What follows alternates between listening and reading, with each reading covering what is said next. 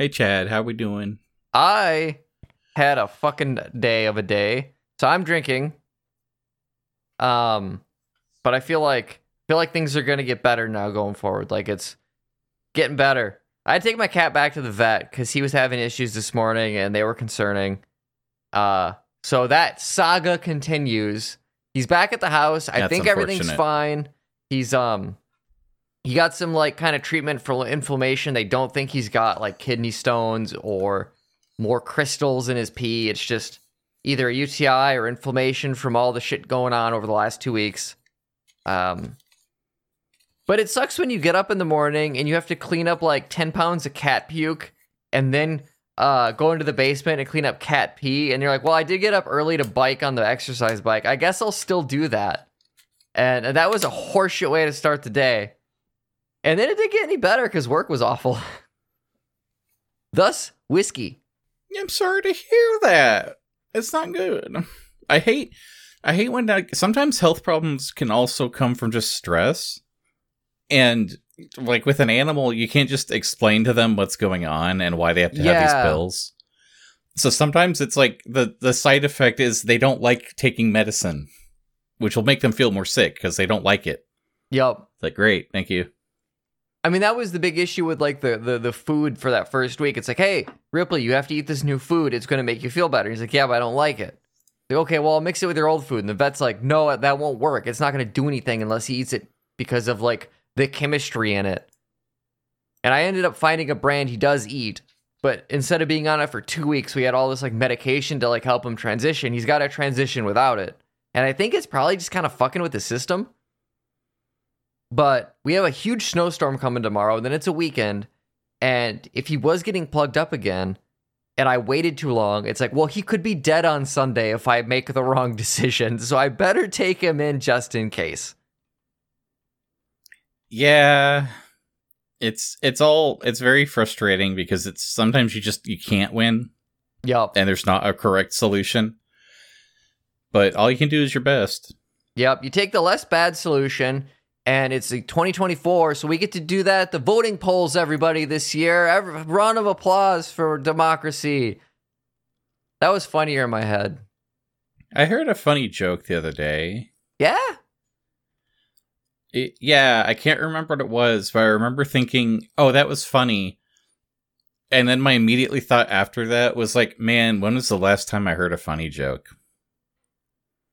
It where you know, it, it just sort of like I wish I could remember the specifics, but it was like a political joke on like Saturday Night Live or something. Okay. Okay. And it was like, "Oh, that's good." And I laughed. But it was like immediately like, "Boy, what a drought it's been that this was the first time I've been happy with this content yeah. in like over a year." There's been some good good stuff on the llama shit posting group for Emperor's New Groove, but everybody is like really trying to like outgross and outsex everybody again. I feel like that comes in waves, and so you get stuff that um is like vividly descriptive in ways that I appreciate as a writer, but also isn't really funny. It's just kind of gross. Uh, but those are those are the tides you run when you're in the Emperor's New Groove llama shit posting group, and uh, that's okay. I, I, that, that place is That's really signed up for. entertaining. It is. I, I love that place. Like I know I talk about it a lot now, but like, I get a goddamn kick out of that that Facebook group.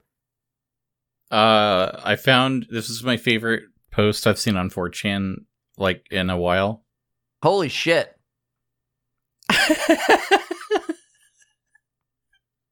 I love it because I'm gonna read it for Do, everybody. do you want So me to read it or should you? I want to read it. I want to read it. I'm gonna do my acting. I, I thought you might.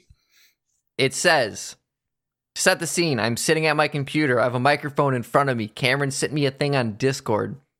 There, we're set. Anonymous says, You know that scene in Wreck It Ralph where the rabbit explodes? I masturbate to that frequently. There is zero context to this that helps explain the, why someone would type that out. I might turn this into a llama shit post. Like I feel like I could fit this in a meme template and it would be really on brand for that fucking place. You want it, friend? It's yours, as long as you have enough rupees. And like everyone knows where it comes from. It basically cites its own source. That's cool. This is the kind of thing I'm like, okay, LinkedIn is not for this kind of shit post, but it would be really funny to just go like feral on LinkedIn. I I love the idea of someone like posting these sorts of things on their LinkedIn, but also like they're actually a, a, a high level professional. Like I don't mean just like some nobody makes a joke account. I mean imagine being like the chief procurement officer at a major company and then their LinkedIn is just like random 4chan posts. The funny thing about that though is that actually happens on Twitter and it's Elon Musk's Twitter. Oh yeah, no, Twitter Twitter's like a weird uh you almost expect to see those things on Twitter. I think like on LinkedIn it's always like here's this inspirational quote about this thing. Uh, here's a seminar and it would become startling to just see this crop into it. This is um this is the kind of stuff I post on LinkedIn. Try to find like classic meme templates from like like SpongeBob and The Simpsons and Futurama and like make them work related. Uh cuz it's like a mix of millennial Gen Z humor like things I want to see but also it's like PG. Yeah, and and you can do that. You can walk that line. I, I, think as soon as it's immediately not PG, that's when it's like, whoa, whoa, whoa, whoa, what happened? And you do a double take. I oh yeah, I scrolled up. I sent you that Simpsons tattoo. Yeah, what the fuck? That's that's like the most famous Abe Simpson quote. Um, for anybody out there that doesn't know, uh, or they haven't seen this video going around, somebody got a. It's a tattoo of Grandpa Simpson and he's he's talking and he, he's posed like he is in the episode where he says this but you know how tattoos will have like that little like ribbon and the ribbon will have like a quote written on it and it's like it goes down his leg where it's just grandpa simpson saying we can't bust heads like we used to but we have our ways one trick is to tell them stories that don't go anywhere like the time i caught the ferry over to Shelbyville. I needed a new wheel for my shoe, so I decided to go to Morganville, which is what they called Shelbyville in that in those days. So I tied an onion to my belt, which was the style at the time. Now to take the ferry cost a nickel, and in those days nickels had pictures of bumblebees on them. Give me five bees for a quarter, we'd say. Now, where were we? Oh, yeah, the important thing was I had an onion on my belt, which was the style at the time. They didn't have white ones because of the war. The only thing you could get was those big yellow ones. I, I wasn't counting. What is that, like 20 ribbons? Like it just. Yeah, it was a lot. It was really, really funny. and like the, the commitment to the it's like bit. a classy tattoo, like it's done well. I'm, I, I always appreciate a good commitment to the bit. I love that you use that word too. I sent this to Richard, and his answer back to me was, LOL, wow, that's some dedication. And then I sent it to this uh, random furry I know, and his exact word was, Lamau, that's some serious dedication.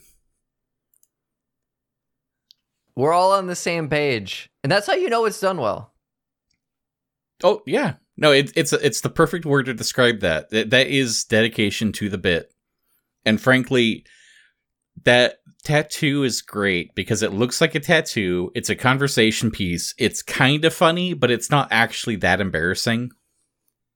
I thought you know that that I love that uh, that from the web comic where he's like really right in front of my and it's like this shitty drawing of a character and he's holding something. I, I think you've probably seen that, right? You know what I'm talking about? Yes. Yeah. Gonna, I, I just pulled that up. I was like, I'm gonna put my I'm gonna put my employment logo in his hands and then just like post that on LinkedIn. I think that would be funny. Actually, I should do that at oh. work because I have a high res version of the logo. So we're gonna table that for tomorrow when I'm really bored and feel like fucking around in Photoshop. well, what now?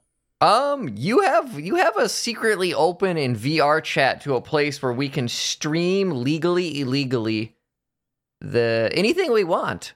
And you propose to watch along, and honestly, I'm game for whatever, cause I want to relax, I want to drink, I want to laugh. That's right. That's all that said. You said that all. It was very true. Uh, I so you for anyone that's maybe not familiar with this already, you're not like a Star Trek guy. You've never watched a Star Trek. I wouldn't. Okay, that you're painting a bit of a broad brush there. I've definitely watched a Star Trek. I don't know Okay. if I'm a Star Trek guy, but I've seen quite a bit of classic with um with Captain Kirk. I've seen some of the new movies uh, that were kind of mediocre. I've seen a bit of the uh, old uh, Next Generation with Picard. I watched an episode of the new Picard, I think, for this podcast, and was like, oh, that's not the worst thing I've ever seen. And then apparently got really terrible uh, beyond what I saw. So I, I mean, I'm familiar with Star Trek, uh, but I'm not like a crazy fan. I've I've not seen you know a series from start to finish. So I'm curious. Uh, like you said that you've seen some of the like original stuff. Can you remember like a single plot from an episode? Um, yeah, I mean, I want to say yes because I have like vivid scenes flashing through my mind. I'm just like, how how do you set that up in a? I know there was one they uh they thought they were going crazy because they were like seeing like the plot line to Alice in Wonderland unfold. And uh, Scotty was like, I think I'm not ill fit for this mission because I just saw Alice walk by looking for the Mad Hatter. And I didn't actually, I don't think I watched that whole episode, but I wanted to because it looked good. There's one where they go back in time and they're like cowboy days and they got to figure out who done it. That was cool. Um, there's the Gorgon one. Everyone knows that one from Big Bang Theory. I should be doing better at this because I've The- definitely seen It's quite funny a few. to me. So the Alice in Wonderland one that you described, um, I I think that was actually from the animated series. No, no, no, no, no, no. I, I, I, I saw that. Uh, uh, like the first twenty minutes of that within the last probably six months. That was. Uh, Are you sure? I. Oh my god! If I'm wrong, I'm gonna feel really stupid. But I'm, I'm like ninety I eight percent wrong. sure. I don't. Uh, to be fair, like I love Star Trek. I don't have the original series completely memorized. Um, let's see. Shore leave. Um, 1966. No, you're right. There was like a live action one. Why did they do this in the animated one also? Like that because I, I have a distinct visual image of the cartoon rabbit running by McCoy, and he just sort of like stares because the animation limits at the time they only had so many uh layers for their cells, so like only one character could be moving at a time. it was kind of like weird.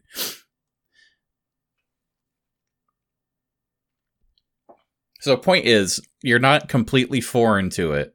Correct. Um, so I I'm curious. I want to show you. This is the first episode of Lower Decks, Oh, which is the satirical cartoon yeah. that uh, it's more technically it's ongoing. Like I think season five comes out this year, so it has been going for roughly five years now. okay. I want to say closer to four. I I I don't know exactly when it started, but uh, yeah, th- this is the current show that's on, and it very much kind of like makes light of a lot of things, but at the same time, it's like borderline canon. Like they don't necessarily like completely break uh how the world works.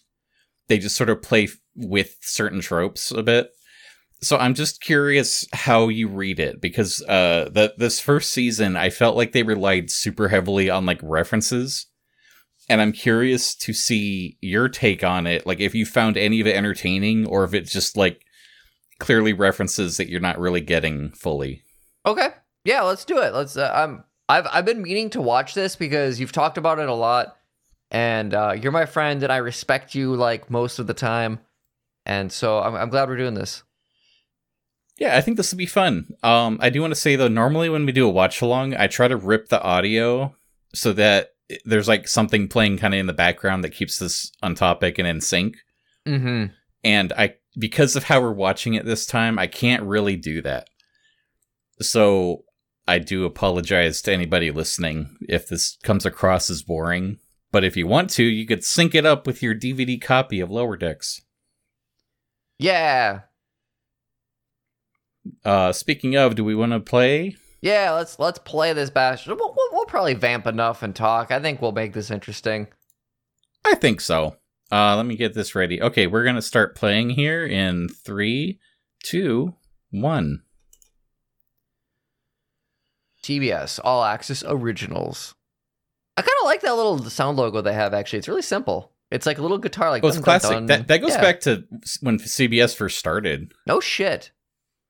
Yeah. My my company got a sound logo recently, and it's actually really good and it's cool. Oh, cool.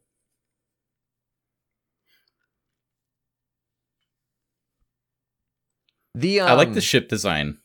I like the ship design. The animation on this, like the the way it's rendered, is kind of weird. I, I, yeah, there there's things about it I do and don't like. Um, I don't like the tune Boom. Like they got like really basic eyes where everything's a circle, but there's other things that are designed more smart.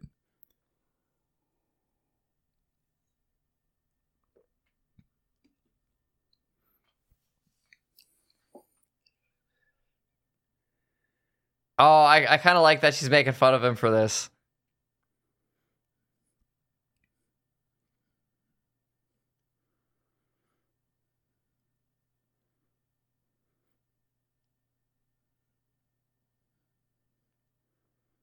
Oh, I would drink Romulan whiskey.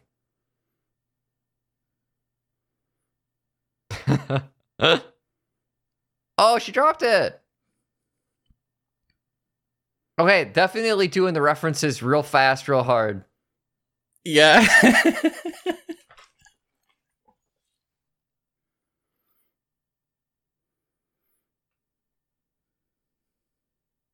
Oh.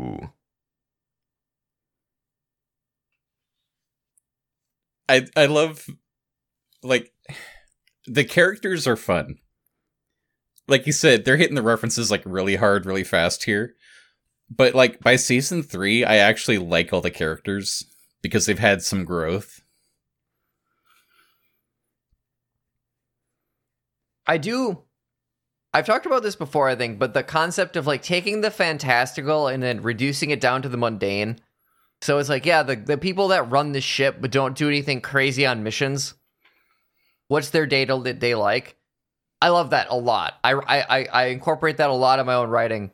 So I think I will like this just in principle because it is kind of like my jam. Yeah, that was actually the uh the elevator pitch for this show.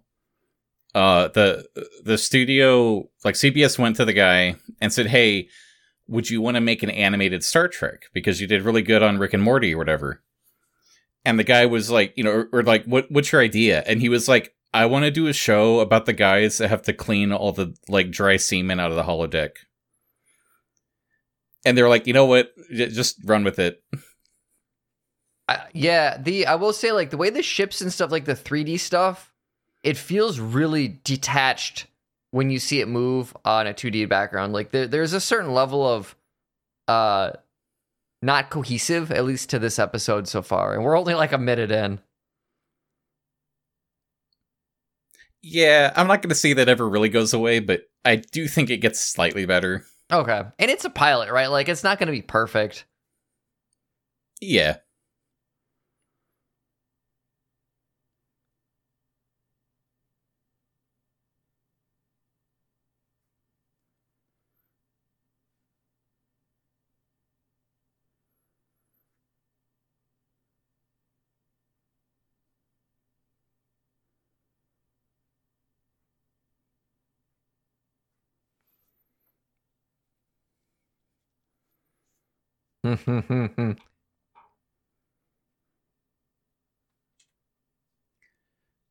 I I do like the premise though a lot. Like you said, just kind of reducing it to the mundane.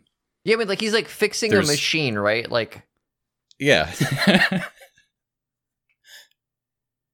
it's like when we used to play Space Station 13 and I'd like to be the janitor. And you're just like, no, Yeah, I'm it- gonna it's fun to be the janitor, but it's also really fun to be the janitor like when there's a reactor breach and half the station blew up. Because it becomes a thing of like, oh, am I supposed to be doing something? Uh, am I am I helping? there's a lot of blood here. Is this a crime scene or do I clean this? So someone told me to clean it. Did did they do it?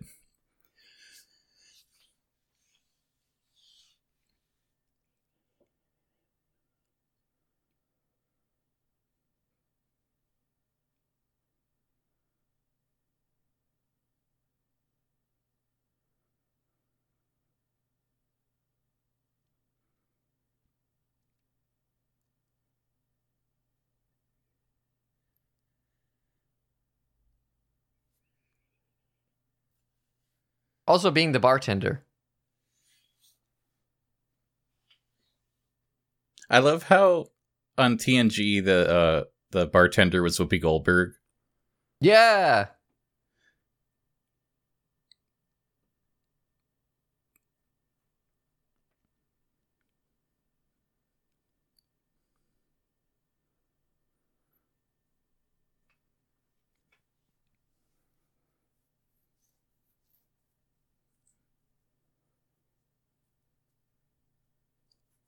That kind of thing too, right there. That joke, like he's got a, a cybernetic thing, and you know the the little bit like, oh, it's messing with my humanity. Oh, I'll fix that. Oh no, I'm extra human now. Now I'm scared.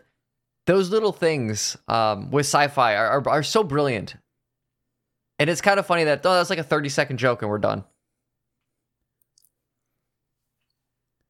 I like um one of the running gags is how uh like I, in Star Trek sometimes really stupid things happen. Like I, I don't know why it was written this way, where like a character will just ascend to godhood for no reason. And when you're watching it at the time, it's like, wow, this is really interesting. But objectively, like you step back and go, what was up with that? And so there was an episode in Lower Decks where this guy was like meditating and he's like, I think I'm going to ascend to godhood.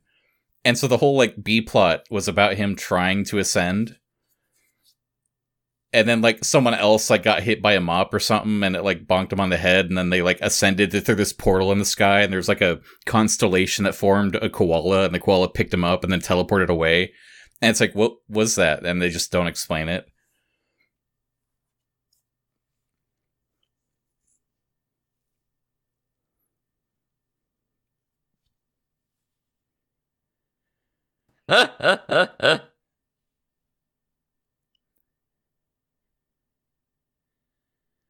Uh, okay, so the holodeck, you can actually like touch the things it makes. I always just assumed it was visual.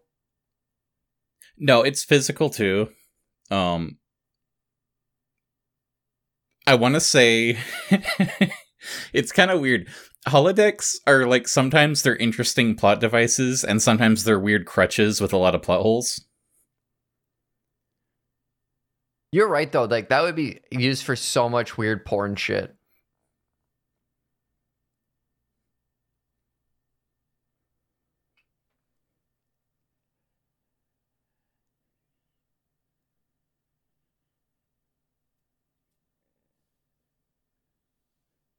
You know, that's a good point. Someone had to program all that shit, unless it was done by AI.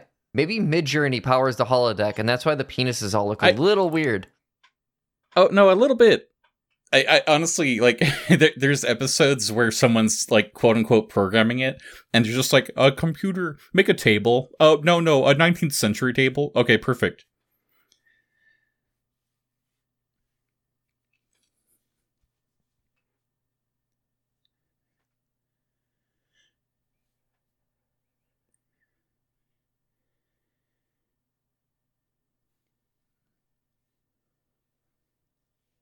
It'd be interesting to be a bartender on a ship like this. Like, what the fuck?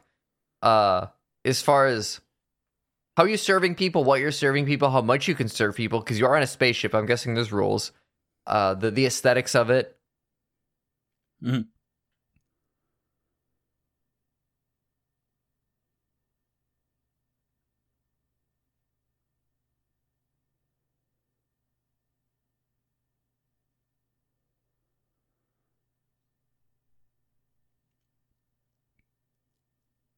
I like all the knickknacks on the shelf. Yeah.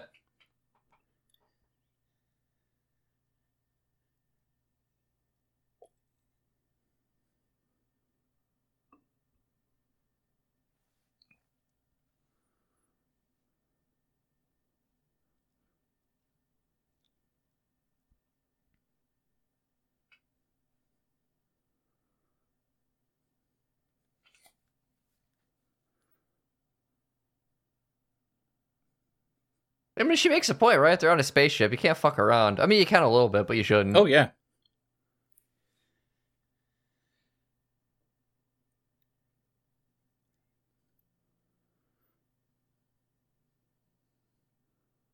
Ah.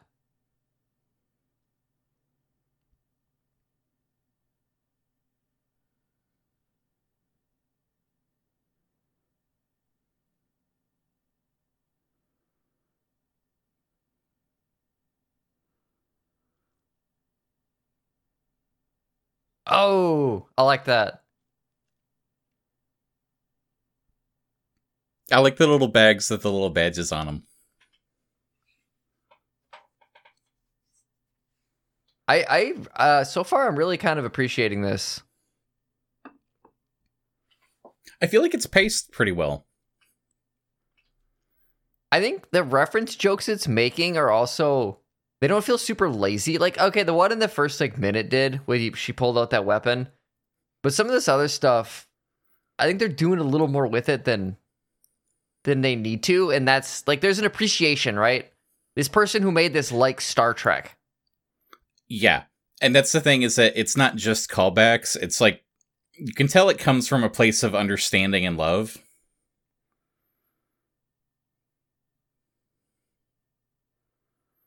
Also, there are like zombie vampires now, and that's cool.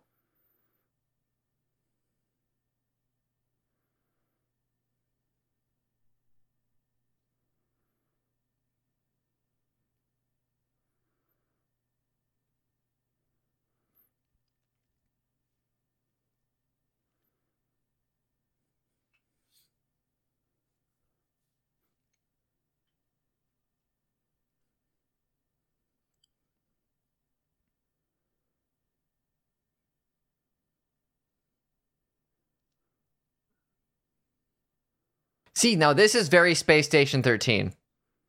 mm,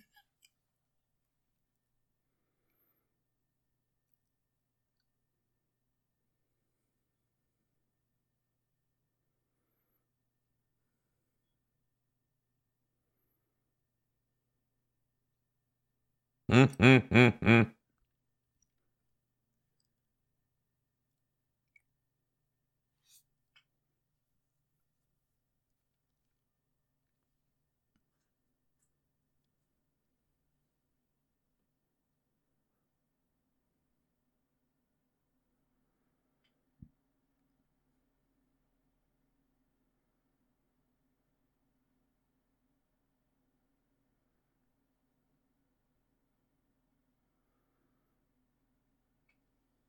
Like, I imagine these two are better friends as the show goes on. Yeah. I, and, you know, I just finished season four. It's very interesting going back to season one and seeing how, like, they they really do uh develop these characters pretty well. Because this really, works for a first episode, but it's Yeah. like, you know, I like this series a lot. I'm just now realizing. You can see the building blocks like really early on where things are going to go. And I don't think that's Yeah. that's not always a problem, right? No, not really. And I mean, it's not like this is a super serious show, so when you can see where it's going, it's like who cares? Yeah.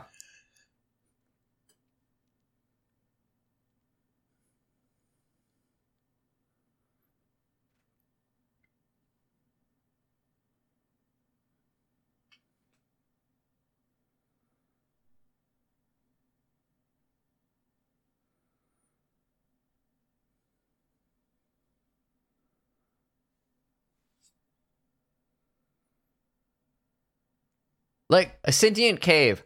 That's such a like it's a throwaway joke and it's such a fucking good sci-fi idea or fantasy idea.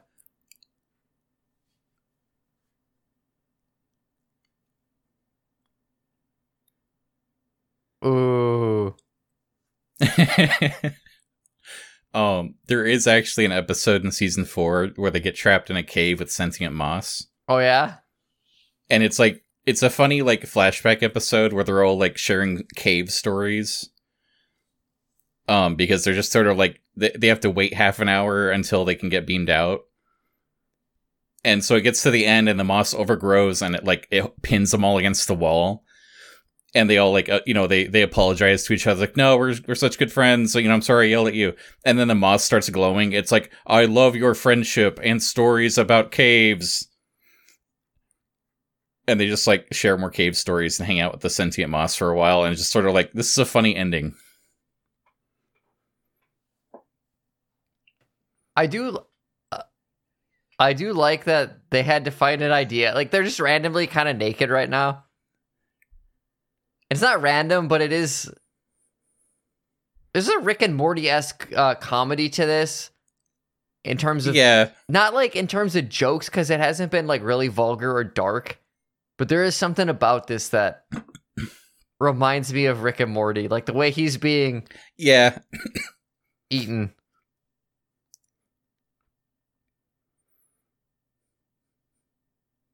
mm, mm, mm. Also, like the amount of blood in this is very Rick and Morty esque. It's black right now because they're zombies, we know what it is. and it's it's also kind of like visceral the way it's splattering everywhere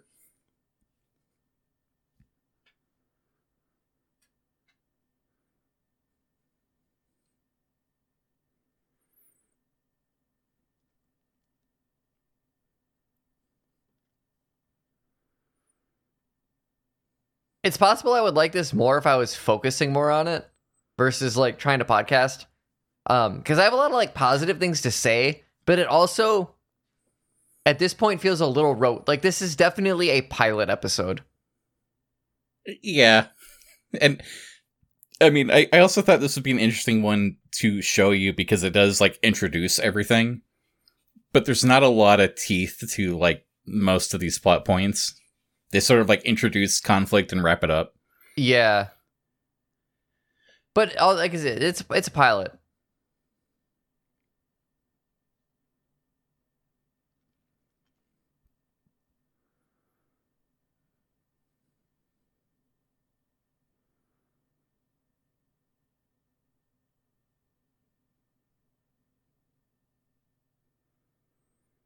Okay, this is pretty Rick and Morty. That that got that was that was pretty gnarly right there.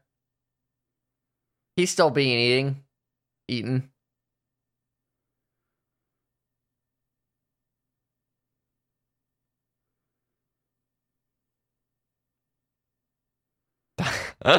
Taco wave a light over it.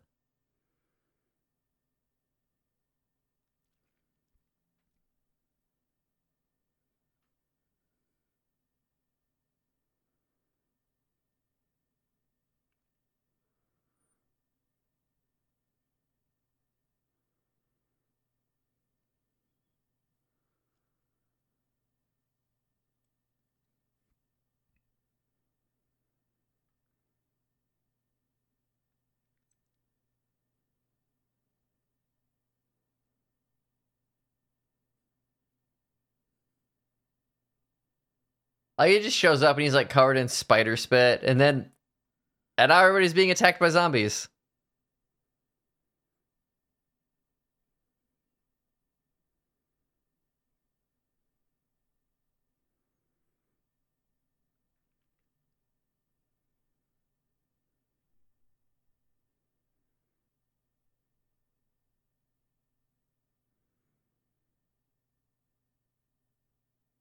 I do like that the the medic is like a cat lady who sounds very grizzled. Yeah. Yeah, I love how she's tired. it's like she is so grumpy at all times. There's nothing complicated about her character, but I mean, that's all I want out of it.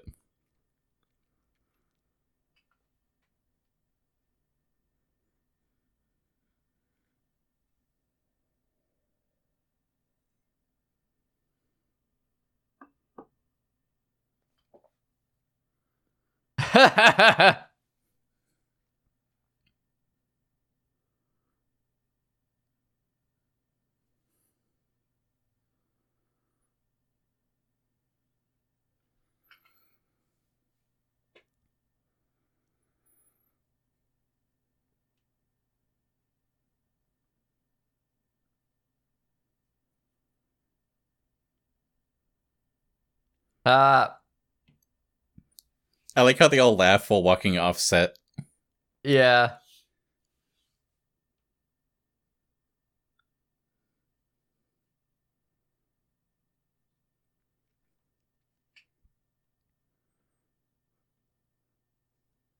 Oh.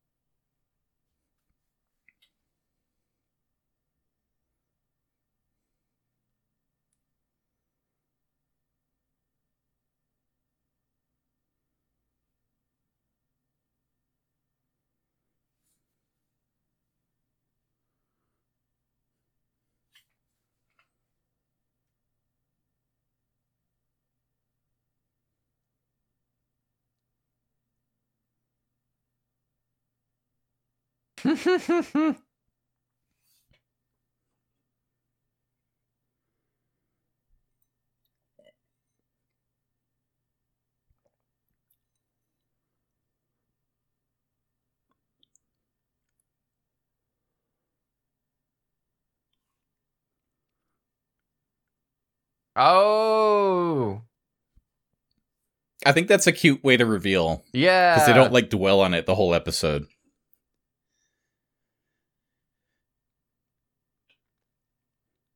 Um, I think that the dynamic of the lower decks compared to the like more important crew members is fun enough, but turning it into a mother daughter thing is very interesting too. Yeah.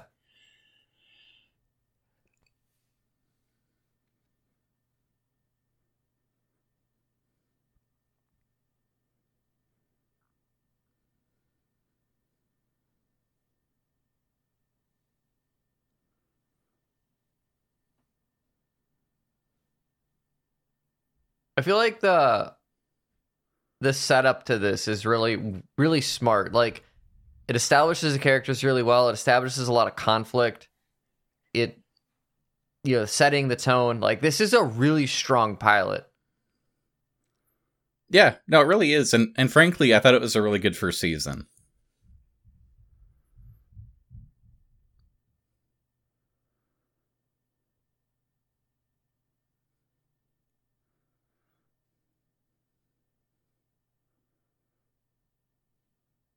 And the, like these two is a pairing, it's like really textbook. A lot of what's going on, but it's handled well, and the setting is really good for it.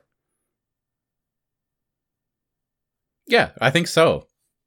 It it just kind of works. Everything feels, you know, thought out and balanced well. This also reminds me of the the ending of the first episode of Rick and Morty, where Rick is just going like Rick and Morty, twenty seasons, Rick and Morty, we're together, Rick, Rick and Morty, and you know she's just like shouting stuff that will probably happen later on in the show. And shouting lower decks. Yeah. You know what though? That, that's okay. I'm not like uh, Rick and Morty's good. I like Rick and Morty a lot, so not a big deal. What's interesting about watching this and then hearing some of the things like like Mandalorian and Grogu is going to be the next Star Wars movie, Right. and I I don't know if you could pay me to give a shit about that, and that's as someone who's watched every season of Mandalorian and like two and a half of them.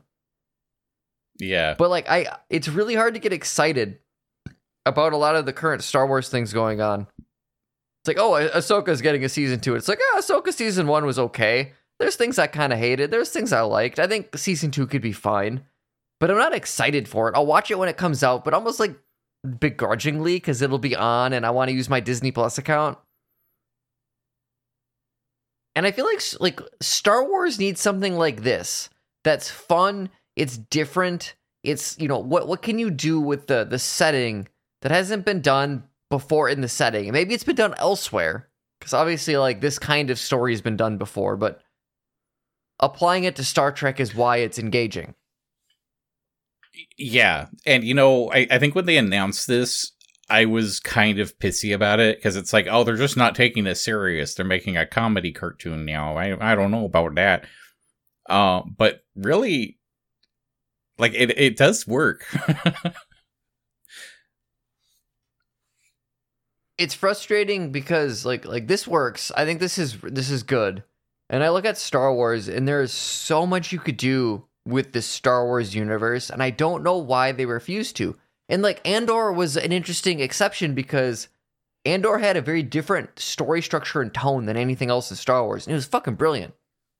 And it's like, "Oh, hey, maybe we should learn something. Let's let's do that again." Like, "No, what if we take what if we did a Mando and Grogu movie? We make sure Grogu is in the title." It's like, "Well, what Yes. if what if you didn't? What if you fucking didn't?" 'Cause Star that's a- Wars. That's a selling point, right? Everyone calls I him just- Baby yeah. Yoda, but sure, keep doubling down on Grogu. I don't know what to make of that. I, it's it's very it's very strange, and again, like getting experimental is maybe the best thing Star Wars could do right now. I want I want Star Wars to play around with genres. Like do like a who done it in Star Wars could be fun, or a horror thing in Star Wars could be fun. I still keep going back to po- uh, more pod racing. I like pod racing, and that even gets you back on Tatooine, which I normally don't like. But I mean, they don't even have to though. There's other locations where pod racing takes place. that's true.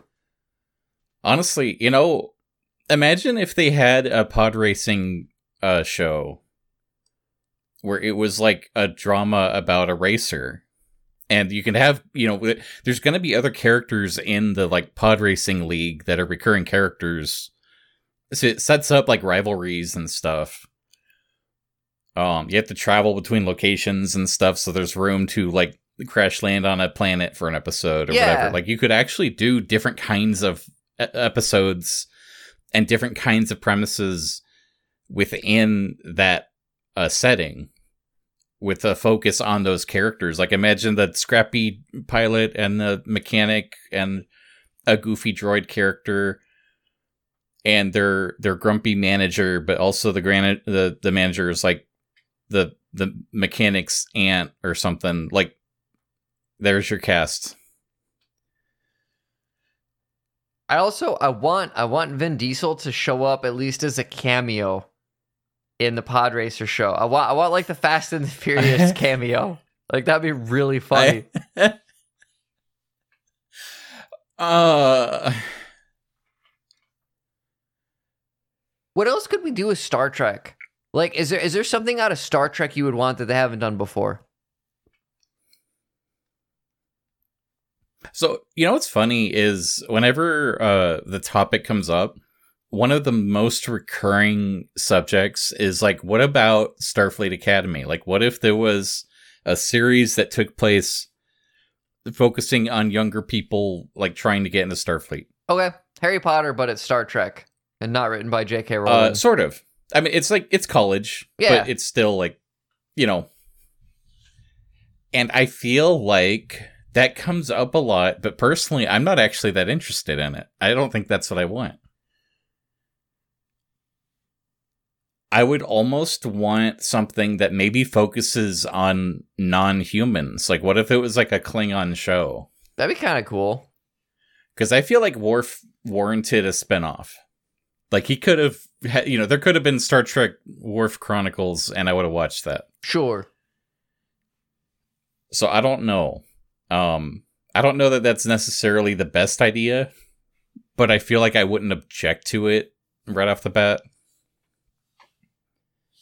I think this was a comic a while back an Image, but the idea of like a whodunit on a spaceship. And so there's a murder on a on a Star Trek uh, fleet ship, and you have like the Star Trek version of Columbo solving the murder over the course of you know ten episodes. I think that could be fun, especially if the ship is still trying to do like its mission because maybe there's like a very great uh, time or monetary importance to it, so they can't like stop, and so they have to like bring on a private detective. I swear to fucking god, that was a comic book, like four years ago, and I don't remember what it was called. But I think I think there's something kind of clever it. there. You know, you you could I make that know, work. like IDW did like some weird Star Trek comics recently. Yeah, yeah, they do own that IP for comics, don't they? Uh, I there there, there was a panel I saw or a page where I, I thought it was the cringiest thing I've ever seen, and then I found out it was from an IDW book, and it's like, boy, you couldn't pay me to read these. Mm, But it was multiple like main characters from different series, and they were all playing Dungeons and Dragons together. Oh no. Yeah, it was a little, it was a little forced.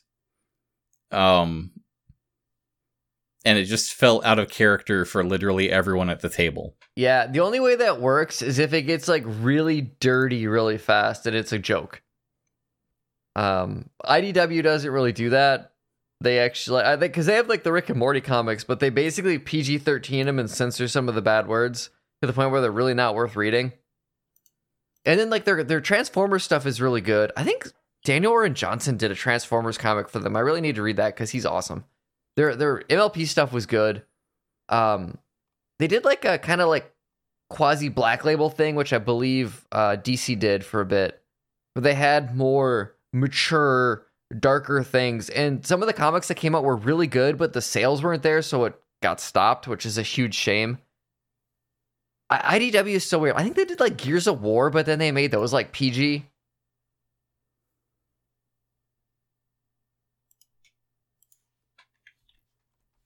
I I don't know. I'm I'm totally out of the loop on comic stuff. I used to try and follow it, but I just couldn't. Yeah. Um, uh, couldn't keep up. I, I follow I still follow Image and there's really good stuff coming out for Image and I'm told now and then, oh you missed a really cool thing from so and so or uh apparently in the Teen Titans thing right now, I guess it's the Titans, it's the adult Titans. Uh Beast Boy DNA infected everybody and like they're all furries now. And I'm like, how dare you try to get me to read a Titans comic, you bastards. But also Nightwing is a sexy wolf. The fucking oh god, did I show you that image? No. Oh, okay. Uh, whoever drew, let me scroll up and see if I can find this real quick. Whoever drew this uh, co- cover definitely has drawn furry porn on DeviantArt. Uh yeah, there's a quality to that, huh? That that's not an animal superhero, that's a persona. Yeah. And I'm like, I kind of, I kind of want to see what the fuck that's about, because depending on who's writing it, it might actually be good. Uh, depending on who's writing it, it might also be garbage.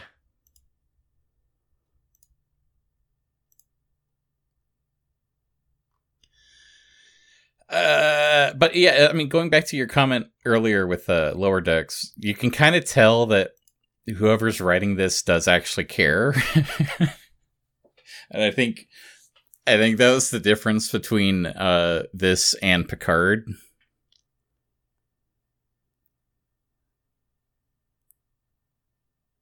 Oh yeah, this this four panel is kind of bad. I feel like the, the the idea of Star Trek characters playing D and D could be inherently funny, but if you do it like completely straight, uh, it's not. Like they're already it's sci-fi and fantasy. They're already doing a sci-fi. Like just having them do fantasy and not be interesting about it is such a waste of that idea. Um, here, I want you to watch this clip here. Star Trek friendly. What what is this? Oh, here we go.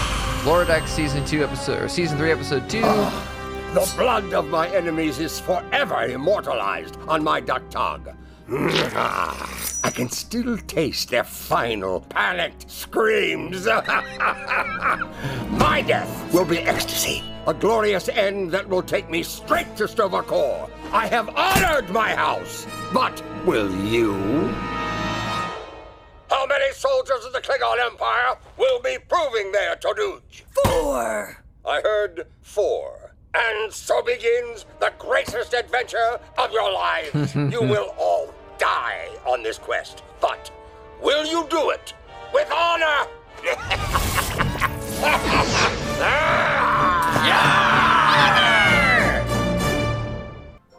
Come on, natural 20. Qapla'! You've rolled. Oh my god, are they an actually But playing D and D, but it's Klingons? Yeah, but it's like cute. Yeah. and they're having fun. It's like the polar opposite of this weird comic panel that's like I don't I don't understand like I can barely recognize these characters even though I know who they're supposed to be.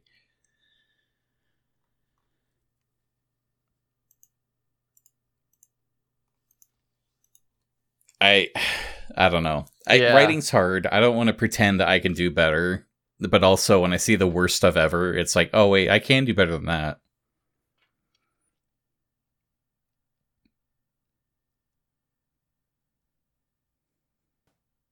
Writing is hard, and there are a lot of times where I go, "Oh, but I can do better than that," and I feel like that's one of the things that keeps me going.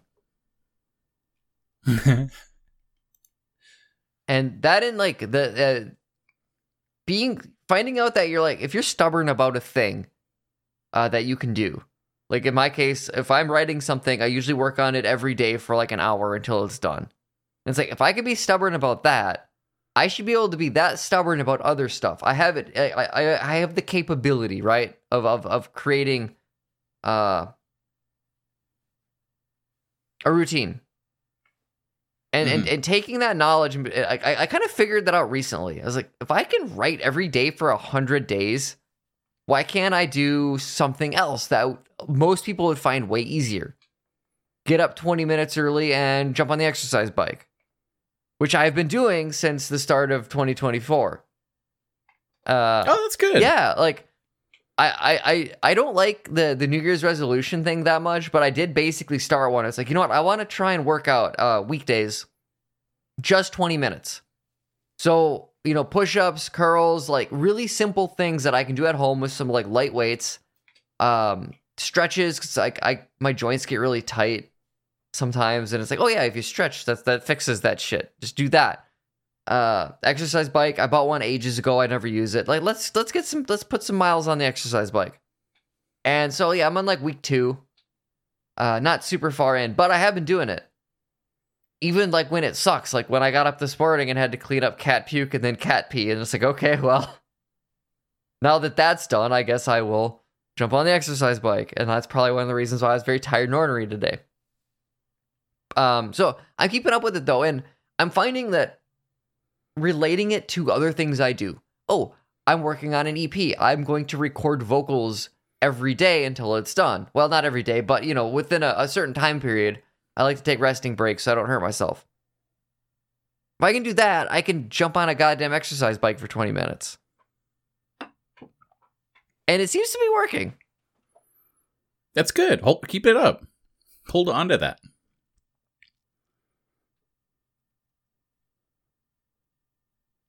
Uh, we are at 54 minutes. I don't know if we Oh. want to start wrapping up. If we got more stuff to talk about, I mean, I'm definitely game to. Uh no, I mean we we can wrap up. I I uh I hope you had fun. It I did seem like you enjoyed the show. Yeah, no, it was good. Um, I said I've been meaning to watch this or at least try it, so I'm glad we we finally sat down and did that. Uh, I I could see myself watching this and enjoying it. I don't know where it's it's on Paramount or something, right? Like it's or CBS, I guess. That's still around. I yeah, I I want to say right now it's only on Paramount, but um that might change.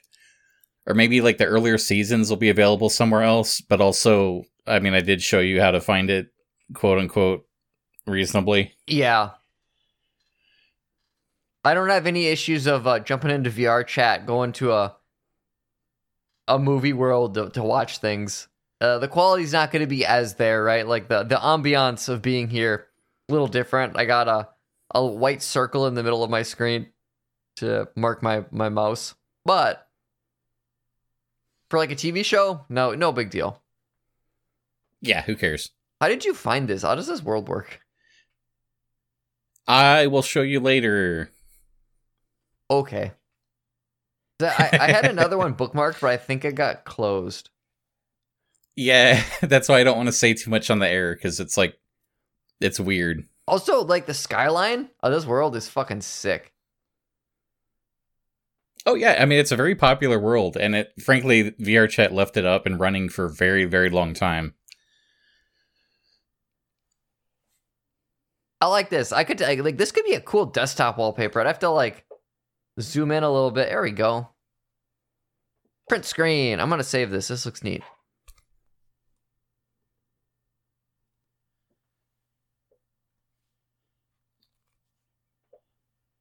Boop, boop, boop. Hell yeah. I don't know why I'm doing this. I'm pretty How sure about- this is like just a real, really low poly version of like New York. but I mean, but it's nice looking, so it, uh, nothing wrong with enjoying it. Yeah. It's the little things, you know?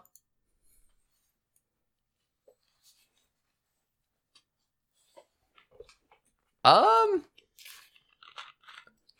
can I talk about? Should I should I go first? I have things that made me glad and I have things that I don't know. It's been a, it's been a really weird week. I I played Hellblade Blade Senua's Sacrifice to completion over the last 2 weeks.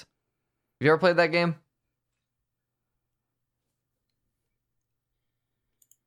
Uh, there we go. Sorry, I accidentally muted myself. But no, I didn't. Um, it's really interesting. I I I don't. It's kind of funny. It's like it's my glad space. I don't recommend it, but there's really good stuff in there that I appreciate a lot. The um, the audio visual aspect to it, like that game's pretty old, but it looks gorgeous, and the way it handles the the audio, especially because your uh, Senua's got like schizophrenia, or or she hears she hears things that aren't there and the way you're like playing this game you got you hear these voices almost constantly they're whispering things to you sometimes they tell you things that aren't true and sometimes they tell you things that are true. And the way that affects like combat is really cool because you're fighting somebody and they hit you and all of a sudden they're like criticizing you like oh my god you're gonna die. I can't believe you're gonna die. And they'll tell you to like dodge maybe and maybe you should and sometimes you shouldn't though. Sometimes you should parry or you should attack.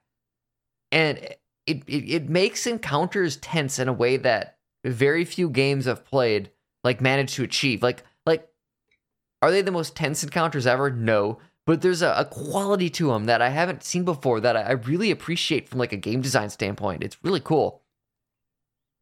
Uh and I, I I don't know, I guess like we've sometimes we talk about games and I, I really appreciated certain things that this game did.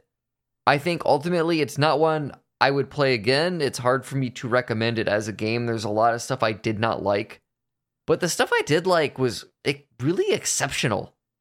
Uh, I really appreciate the craft that went into that. Like there were some interesting ideas, and I don't know. Like I- sometimes, like you watch like all the games that are coming out, and there's so much shit that it's so hard to care about, and then you see something that is actually really unique and it it's special. Like it's like, oh yeah, no, we can make like pretty big budget good things that are weird.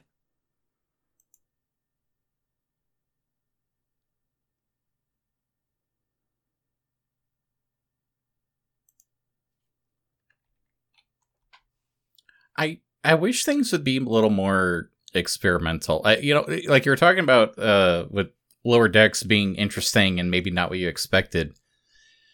I was watching a video about Starfield being bad, but specifically, they were pointing out how Starfield has a list of selling points that you can put on the back of a box, but the stuff that people actually like seem to be a afterthought or lower priority.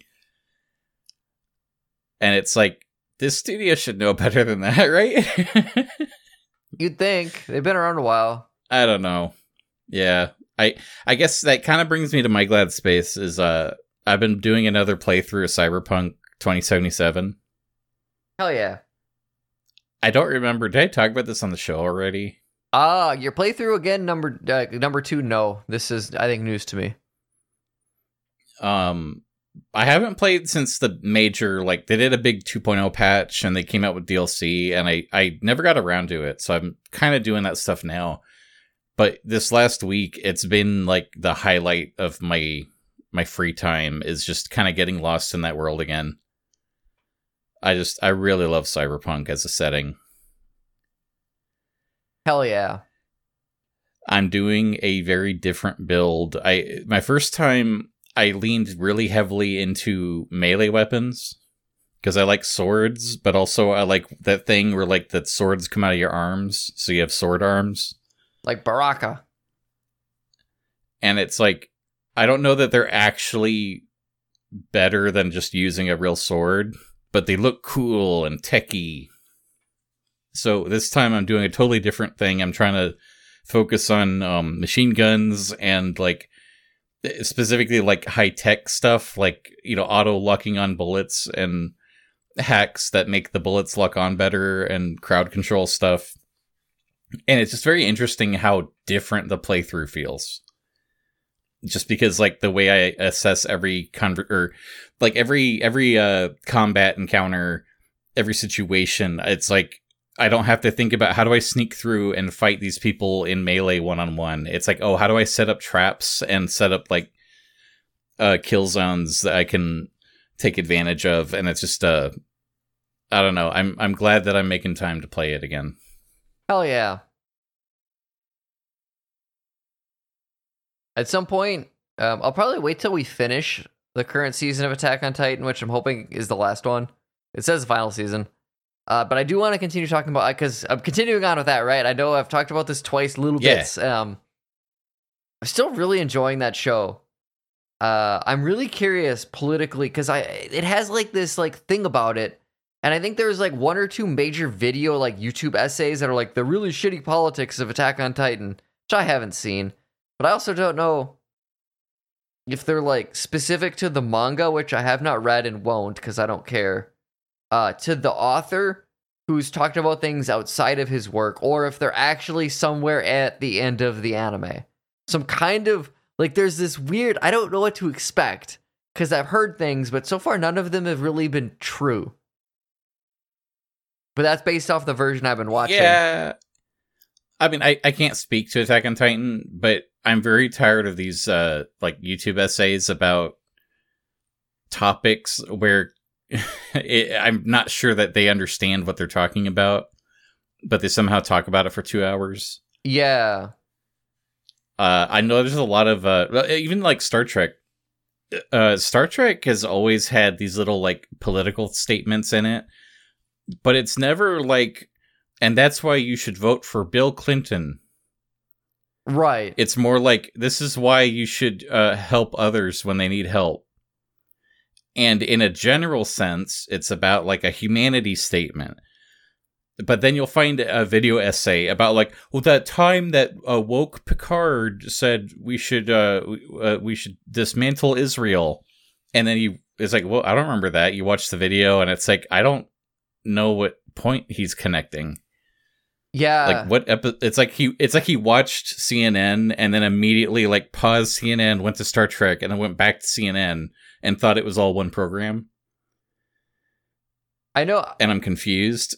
like there have been times when I remember when I was watching uh, My Little Pony and there was new episodes and it's like you know it'd be funny to, is to do like a YouTube channel and be like fi- like making up political statements for the episodes because you could you know if you if you know enough about like rhetoric and you've read enough books you can kind of bullshit stuff right like oh this is why Princess Celestia is actually pro uh, socialism or communism or technically she's a monarch so you could go the other way and and just basically bullshit something for like 10 minutes an episode. And I I mean I'm glad I never did that uh cuz that would have been a waste of time. But I feel like there's room for jokes, like a video essay entitled "The Rape Fueled Autocracy of Equestria," but it's also like you think about the the amount of effort and energy that it would take to make that joke come together, and it's like, is it that funny? Does it justify this? Right, right, right. Um, I know with like Attack on Titan, uh, I don't know if you followed any of this. Hbomberguy put out like a four hour video on plagiarism, uh, that I've been watching while I work Yeah. out, and the b- main thrust of it is there was a, a YouTuber named James Somerton who plagiarized almost everything he put out, and the stuff he didn't plagiarize, he didn't understand. And he put out like an hour and a half video on like the problematic politics of Attack on Titan, which is no longer up, I think, because plagiarism. And it's like, oh, is this where this stemmed from? Was it like this guy reading blog posts that he didn't understand about a show he's never watched and just like stitching together this really weird uh video essay that didn't make any sense and that's why like there's a mainstream amount of people who are like, you shouldn't watch that show. It's pro fascism. Because it's fucking not. And then if we get to this point, like, why? Why, why is this a thing? I hate that I had to say that sentence. It's so stupid. Yeah, no, it it's frustrating that you have to say anything at all.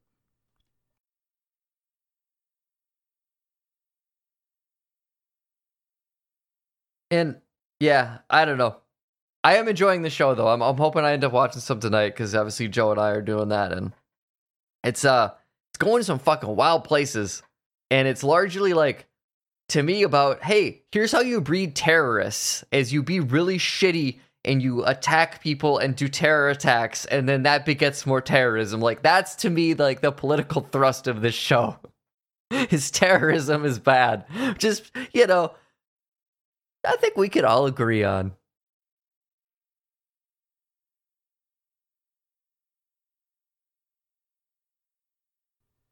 I guess. Unless you're in the Warhammer 40k universe, in which case that's some heresy, and we we we're gonna have a conversation.